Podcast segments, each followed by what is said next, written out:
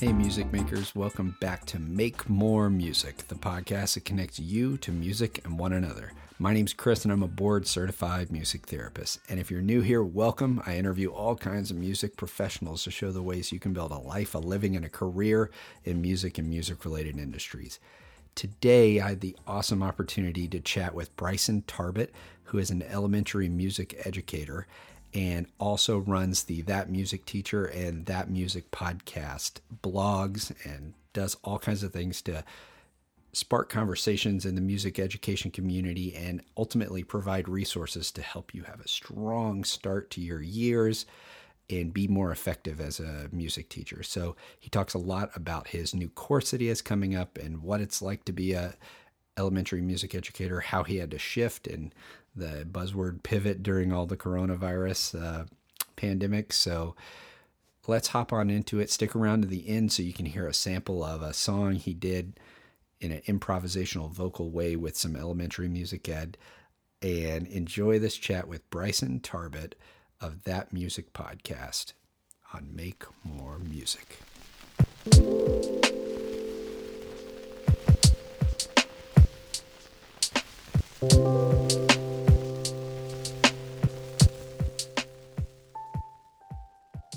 All right, Bryson, thanks for joining me here on Make More Music.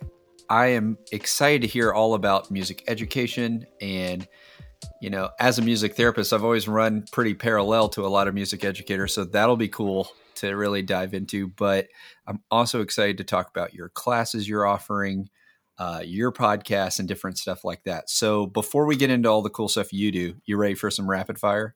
Yes. Thank you so much for having me. And I can't wait to get started.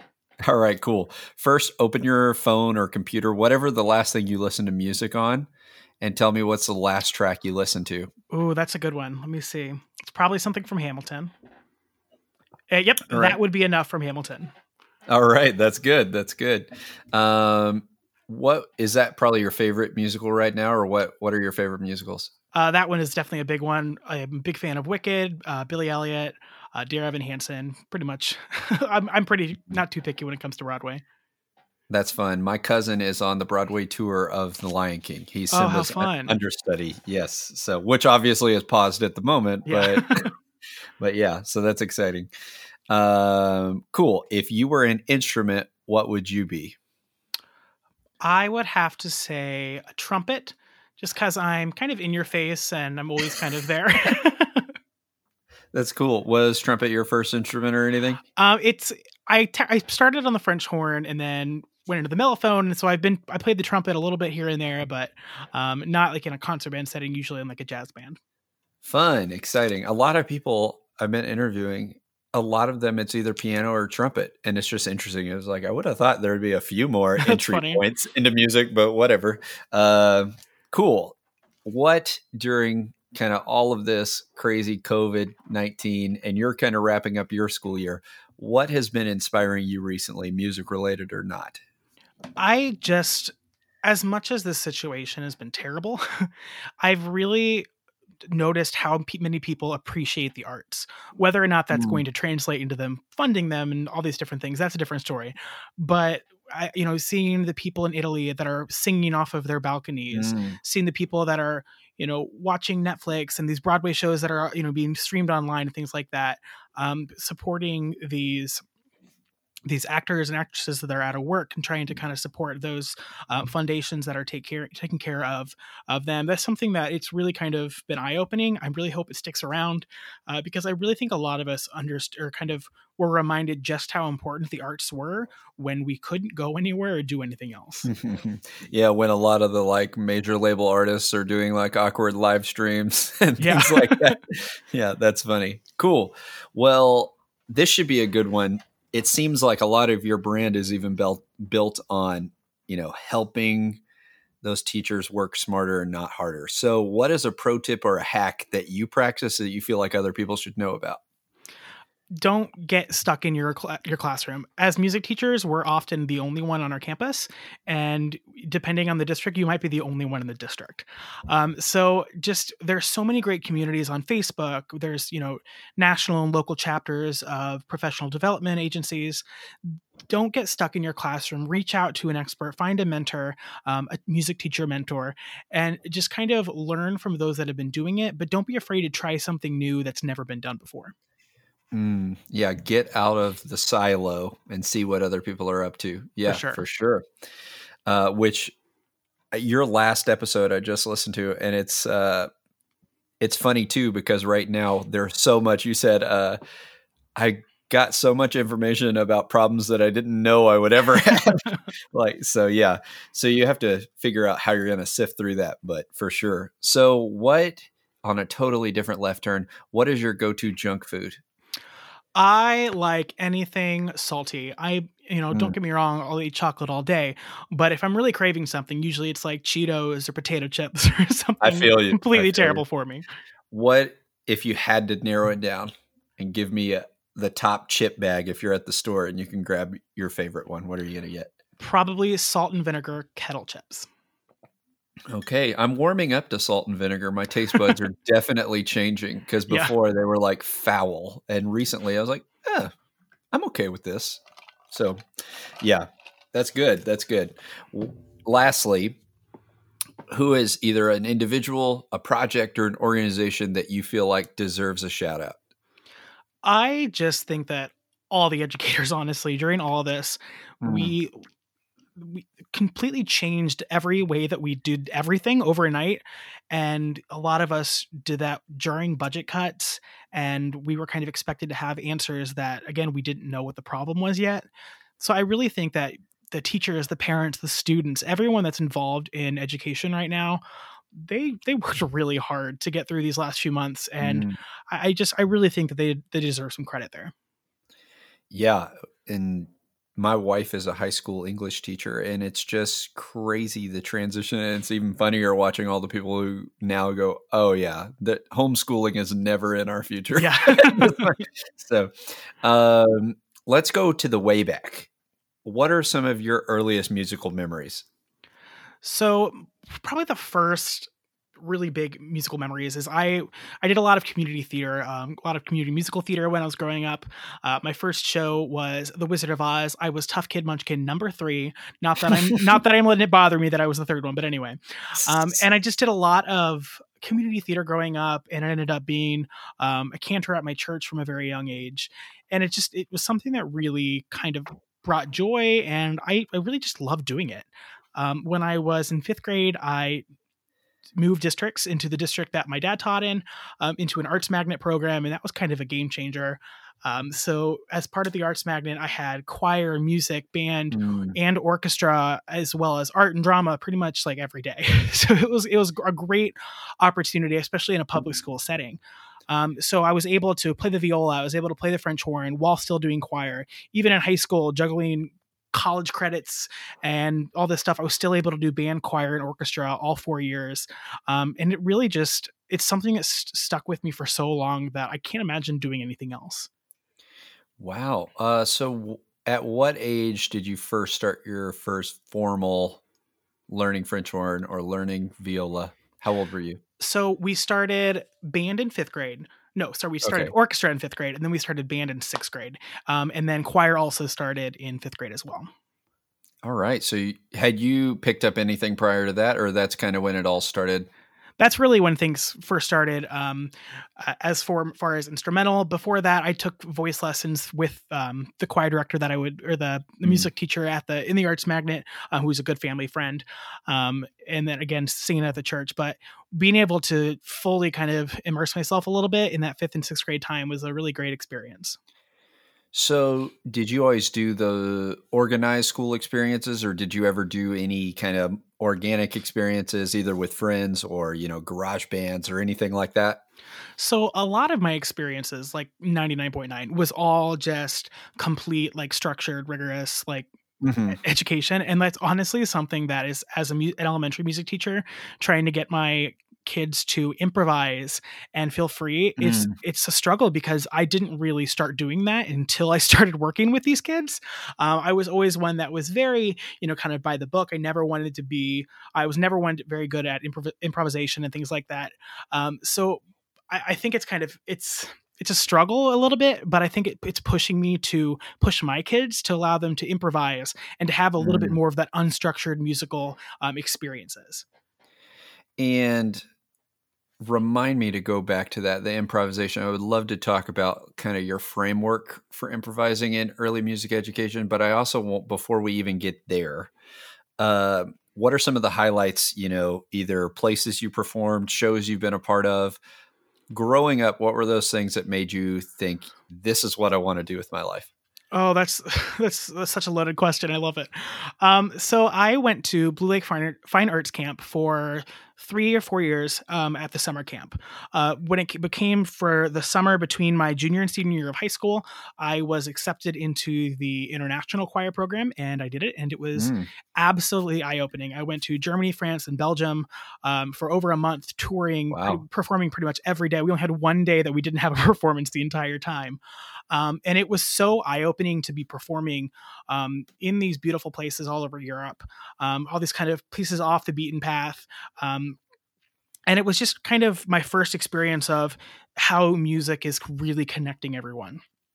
Uh, and then going back to my kind of fast forward a little bit, um, my senior year of, of undergrad, we went to Italy on a choir tour over Christmas break, and it was it was it was surreal. Honestly, it was a chamber choir performance, so there were just a few of us. We got to um, see the Vatican. We got to perform a little bit in the Vatican wow. um, and, and it was just it was just a great experience again to be able to see the the way that music connects and the way that music um, is able to trans uh, just kind of transcend these boundaries. And also, what part of the country did you grow up in? Because you live and work in, is it Ohio now? Yeah, so I live Did and you work. grow up there? yeah, well, I live and work um, just outside of Columbus, Ohio. Um, Okay. but then I grew up in, in Lima, Ohio. It's about northwest Ohio, so not too far. Okay. What would you say? Is there any bit of the local culture that either has impacted the the way you make music or the way that you think about music, or where do you think you've you've gotten that acculturation of music since you've been around the world too performing? So the one thing that, the Arts Magnet did that was really cool, they brought in a lot of outside people into their school. Um, Mm. For one, there was a Blues in Our Schools week we had every every year, um, and they would bring in Mm. someone, usually someone named Pickle, um, who was absolutely amazing. Um, and like one year, I think it was my eighth grade year, we made all of us made cigar box guitars, which was really cool. We talked about the history of cigar box guitars. Guitars, you know, we talked about you know using the slide and things like that, and how we can use those to kind of create the jazz and, and the blues and things like that. And it was just such a cool experience. I mean, it was completely immersive. We created an instrument, we painted the instruments, we were making music, we were Yeah. performing, um, and it was just so cool to be something to do in middle school. Honestly. and then you have Dare right after that to talk about the cigars. you know? No, but that's cool. So, do you remember a point that you decided? Was it like those trips, or or was it always kind of like, "Hey, I'm I'm gonna do this"? Because you said your dad's an educator too, right? Yeah. So my parents were were both teachers. Um, They are both retired now, um, but it was especially kind of going from junior to senior year of high school and trying to figure out what I wanted to do for the rest of my life. Hmm. I always knew that music was going to be something incredibly important to me and but i was i was struggling whether to go the music performance or the music education route. Um and it kind of came down to the point where if you know i can still perform with a music ed degree i Mm. can't really teach necessarily in like in a public school setting with a performance degree. So you know i kind of went in with it saying you know if i don't like this i can still go back and get my master's of in performance or something like that. Um, but i just instantly fell in love with working with the students and i just haven't looked back And you've done what degree path to get to where you're at now? So I did my Bachelor of Music in Music Education um, at Ohio Wesleyan University. Okay. I am um, currently in the middle of doing my Master's of Music in Music Education with a Kodály emphasis at Capital. Um, that's not quite happening this summer due to all the craziness, um, but so that's that's something that I've been working for towards, and I absolutely love it.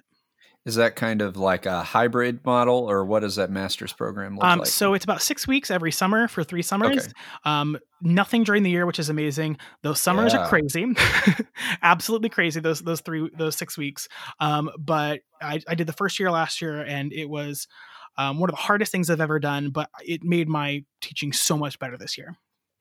So is that where you've started incorporating a lot of the um, improvisation through the Kodály method and things like that. I've only vaguely learned about Kodály in music therapy, like that it exists. So tell me a little bit more about that approach. So yeah, I uh, had the wonderful experience to do my junior methods placement um, at an elementary school with um, someone who had also done her um, master's in capital at Capital with the Kodály program, um, and to be able to see that sequence, the way that things go, really kind of fell in love with. I fell in love with it, so I kind of stuck with it when I got my own classroom. So Kodály basically, um, he's a Hungarian composer mm-hmm. and educator. He basically kind of realized that he took look, look took a look around at the music education the students of Hungary were getting, and realized it wasn't really great. So he and mm. um, Béla Bartók went around and uh, collected all these folk songs from Hungary, and then they they put that into um, into a collection. And basically, the whole point of Kodály is um, using music from the um, the the part of the world that your students are from. So if you you know here in, in the mm. United States, if you have a population of students uh, that have that are a, a, lot from Hispanic descent, see if you can find some um, Spanish folk songs. See if you can find some Central American um, chants and things like that. Um, so kind of using that musical vernacular um, to make these connections m- matter, make them not just these outside things, but actually have them have a, um, kind of a footing in the lives of our students. Yeah, and especially it's even funnier because I think in some ways, you know, teenagers as a music therapist, teenagers music gets slightly more diverse when I go from person to person because of, you know, nowadays there's Spotify and there's YouTube and there's SoundCloud and there's all these different ways that people are finding music. But in a lot of ways, a lot of music is homogenizing at the same time. So I think saving folk culture, whatever, you know, big air quotes, folk culture is is super important and just showing, you know, local history heritage history, celebrating those kind of things is, is cool. What what do you think has been most rewarding for using that method in your school setting? Well, for me, I have um, I have a decent chunk of my population in my school um, that's from Mexico or South America. So mm-hmm. by having these these chants and these songs that are in Spanish, like some of them, like they've taught me, like counting, mm-hmm. basically kind of like um, "eeny, meeny, miny, mo," but you know in their in their language and their culture um, so i've actually added to my collection from what my students have taught me which is i think is just a that's cool awesome way to show how that folk song collection is such a living breathing thing um, but I remember when I first um, started, when I first did a, a first Spanish song, all of my um, all of my students that were have that that um, that heritage, they instantly lit up and they're like, "Wait a minute, you're speaking Spanish. Um, mm. and, and it was just amazing to see that spark and that instant connection that they had with the the music that we were performing.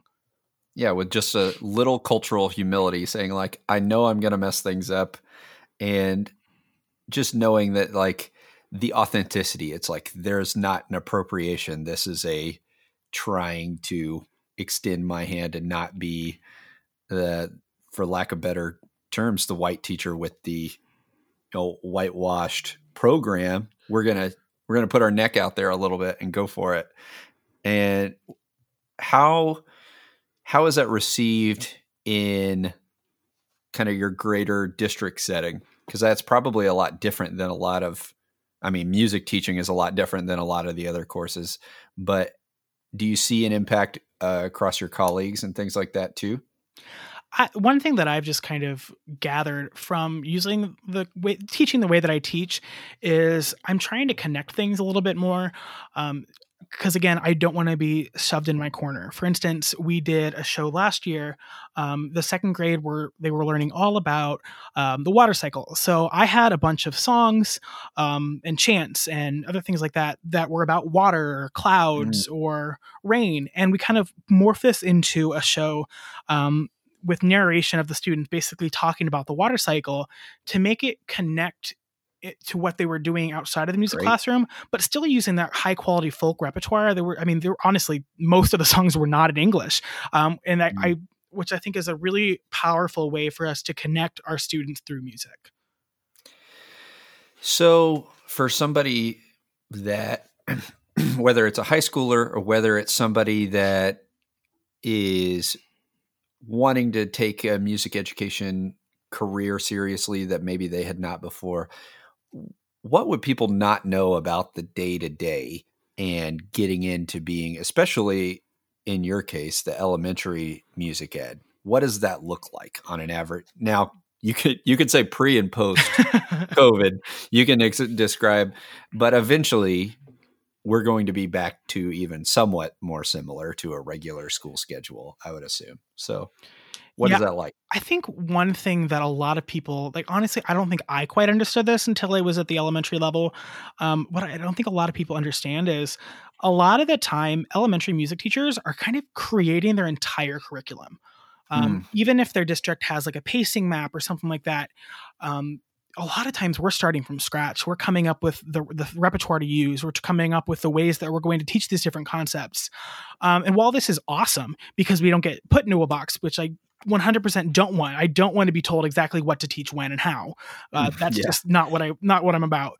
But it's it's a lot, and especially for a first year teacher or you know early career teacher, you're coming up with everything all at once every single day. Um, and you know uh, the work that you put in at the beginning of your career will make things easier as they go on but those first few years they're really hard and i don't think a lot of people realize that especially at the elementary level we are just trying to stay afloat every single day. Yeah i there's a lot of early music therapy burnout. Is that pretty similar in i know it's similar in education in general but music education is there a lot of early career burnout or I, people I would say that it, didn't realize it? Yeah.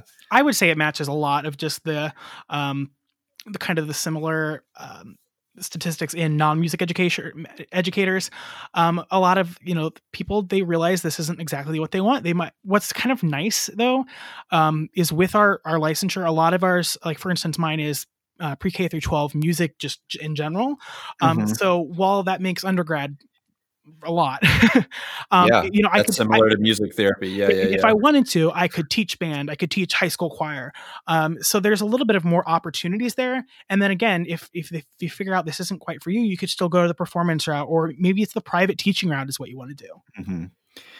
So is that pretty common in general to for schools to be more broad or and not specialize in you know choir or band or to maybe even have tracks. Is that pretty common that it's always pretty broad? Well i think it really comes down to again this covid thing will throw everything else again but That's i think true. it comes down to the marketability of us. Um, you know mm-hmm. universities and states and they want to be able to you know if i were to lose my elementary job you know I, i'm not stuck in a box where i can only apply to elementary jobs. You know i have that license that goes to other things um, I had a friend in grad school that did a, a research project on licensure of music educators, and mm-hmm. the majority of states do have um, a fairly broad um, licensure, whether it's as broad as mine is. Um, but I, I think while that is great and it's, I understand why they do it. Sometimes I think you you have to you can't teach everything, especially in undergrad. You can't teach Correct. it, and unfortunately. Yeah a lot of times that happens to be um, at the elementary music level is where the stuff that gets kind of left out and we could we're told to kind of figure it out um, when the reality is the majority of the jobs are at that elementary level.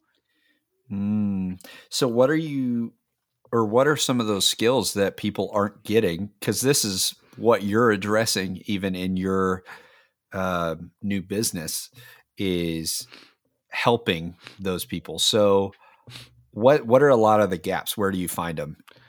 Well, I think a lot a lot of undergrad um, schools they they work a lot on experiencing the music, which is awesome. Well, clearly, that's important. You know, being in a choir, learning how to conduct, um, doing instrumental methods. But especially when it comes to the elementary level, there's the pedagogy part that's missing. Even if you know how to teach something, which isn't necessarily guaranteed, you don't necessarily know what to teach. I mean, when mm. I was an undergrad, we talked about learning sequences, but we didn't we didn't talk about what one would be or like what how you could you know where to find one or you know how to make one.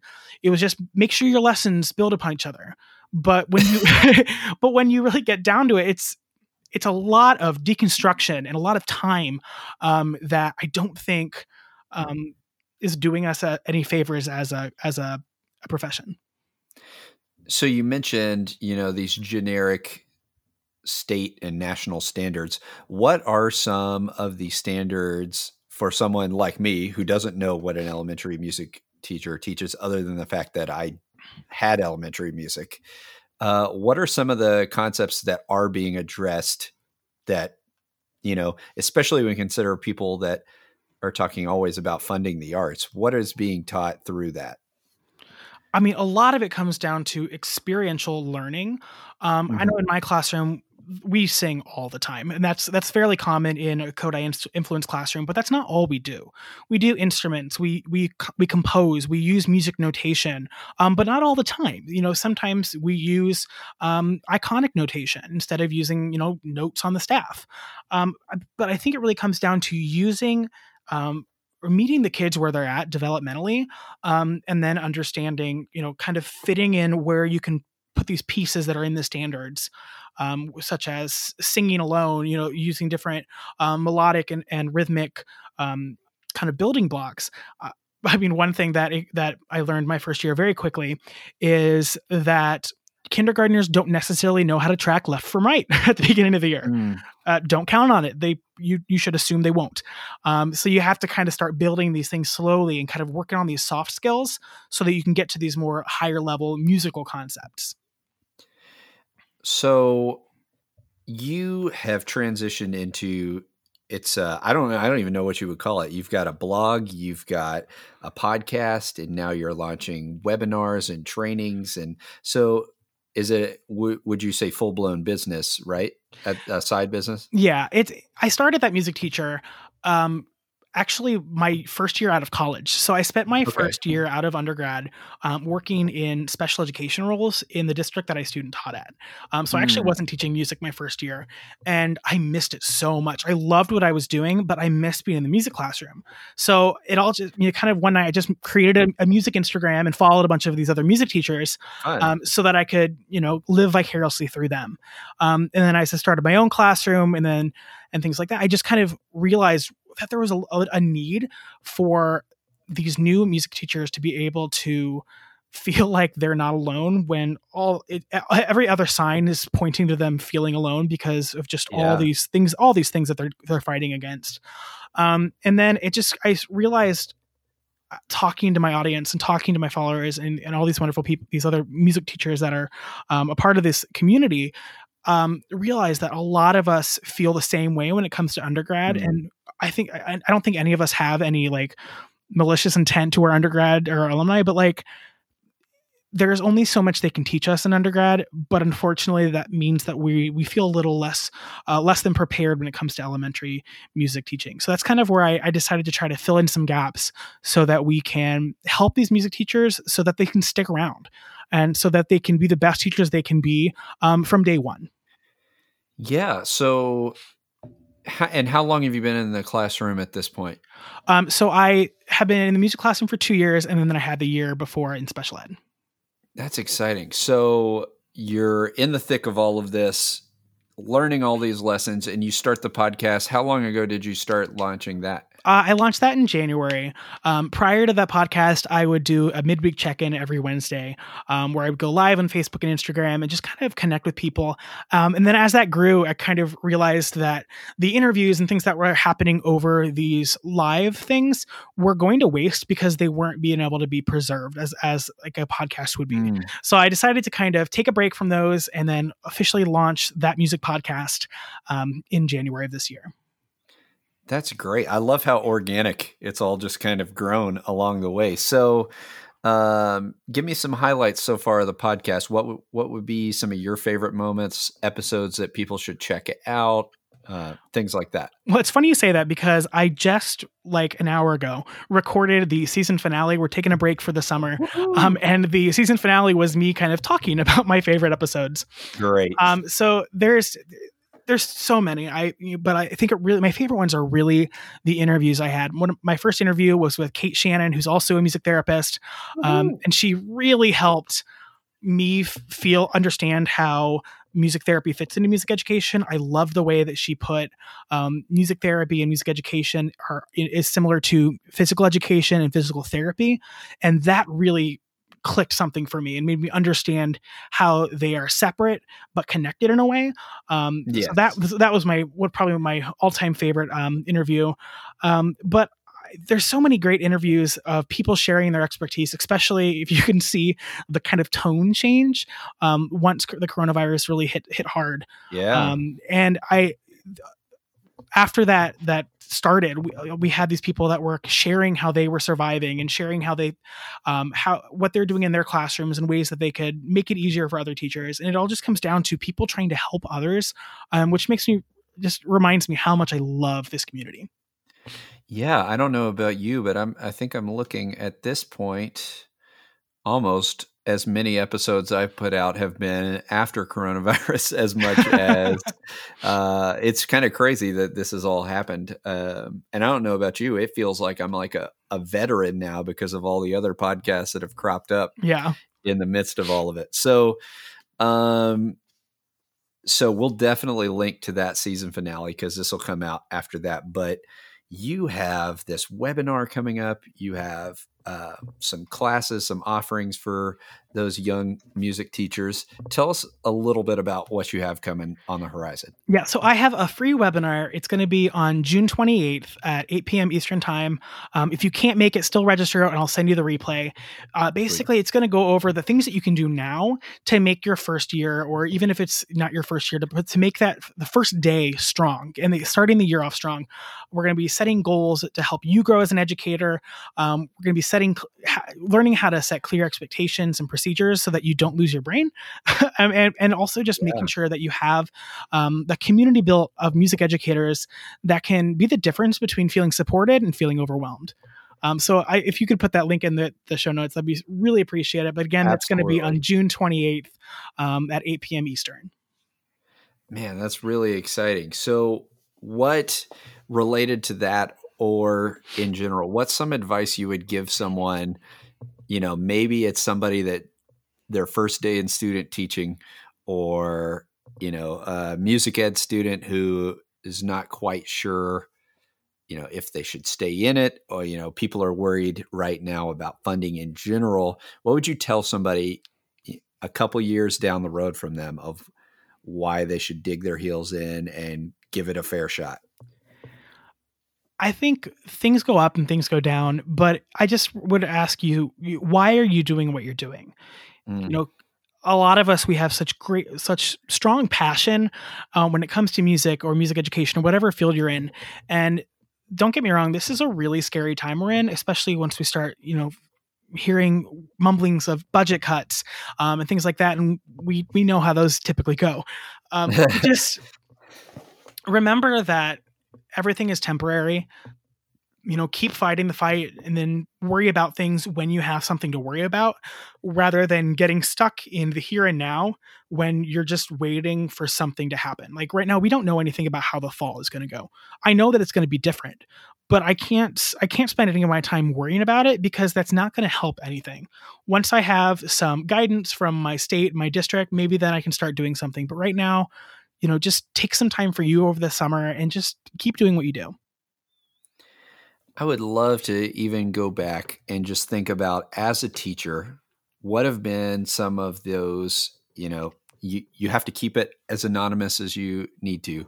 What are some of the moments that you look back and you're just super happy for for what you've been able to accomplish, what you've seen grow in these students? What are a couple of stories?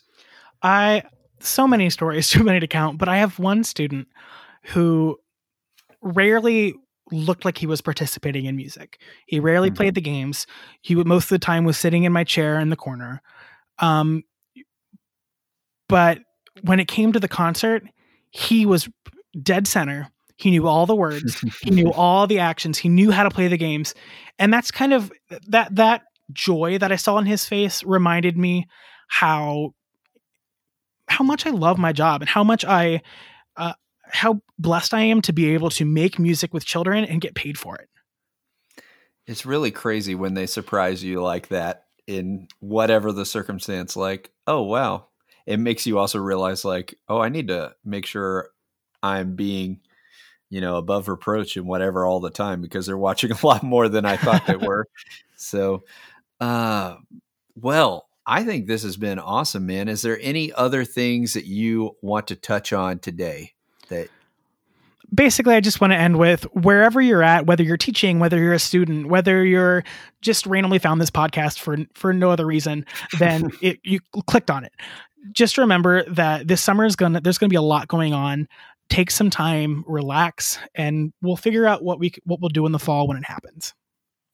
Well, I always like to close out, and you've already talked a lot about this, but I would love to synthesize with the last two questions. It's the practicality and the philosophy between how and why do you inspire other people to make more music? I think it really comes down to I want, I know that the majority of my students aren't going to be music teachers. They're not going to be professional musicians. That's not my goal. My goal is to make lifelong appreciators of the arts because hmm. they're going to be our voters, they're going to be our taxpayers, um, and they're going to be making these decisions. Um, and I just, when coming to how it's meeting the students where they're at and kind of meeting those needs and realizing that what for one student is not going to look the same for another student. Students learn differently. They they in, inhale knowledge differently, and some of them they're going to be pulling your. You're gonna they're going to make you want to pull your hair out when they're over in the corner not participating. But when they get on that stage, they're going to know all the words. That is fun. Well, Bryson, where would you like people to wax up their surfboards to surf the world wide web and find everything you're doing so my kind of homepage is at that is www.thatmusicteacher.com um, to register for the free webinar you can go to thatmusicteacher.com slash start strong um, and i can also be found on instagram and facebook all right, Bryson. I feel like I'm going to have to have you back and talk about uh, some music music education strategies, especially for people that are struggling um, doing online teaching or anything like that. But for now, I think that's a good one. People can head over to your webinar if they want to start strong. And for Chris and for Bryson, everybody remember give more grace, share more love, and to make more music.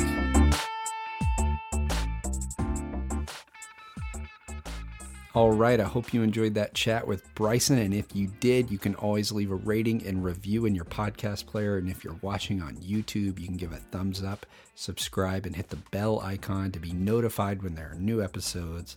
Other than that, you can support the show through donations, which right now are still going to be the bridge. You can learn more about that in the show notes and there's merchandise you can buy. But the best way you can support the show is, like I said, that rating and review and just telling someone, telling the music lover in your life about this show. So text it to them. It could be someone you know, it could be family, could be a total stranger that you meet in an elevator. Except right now, I don't know how many people are meeting in elevators, but um, thanks for tuning in today. We're going to roll out with a little sample of a song that Bryson did with one of his classes.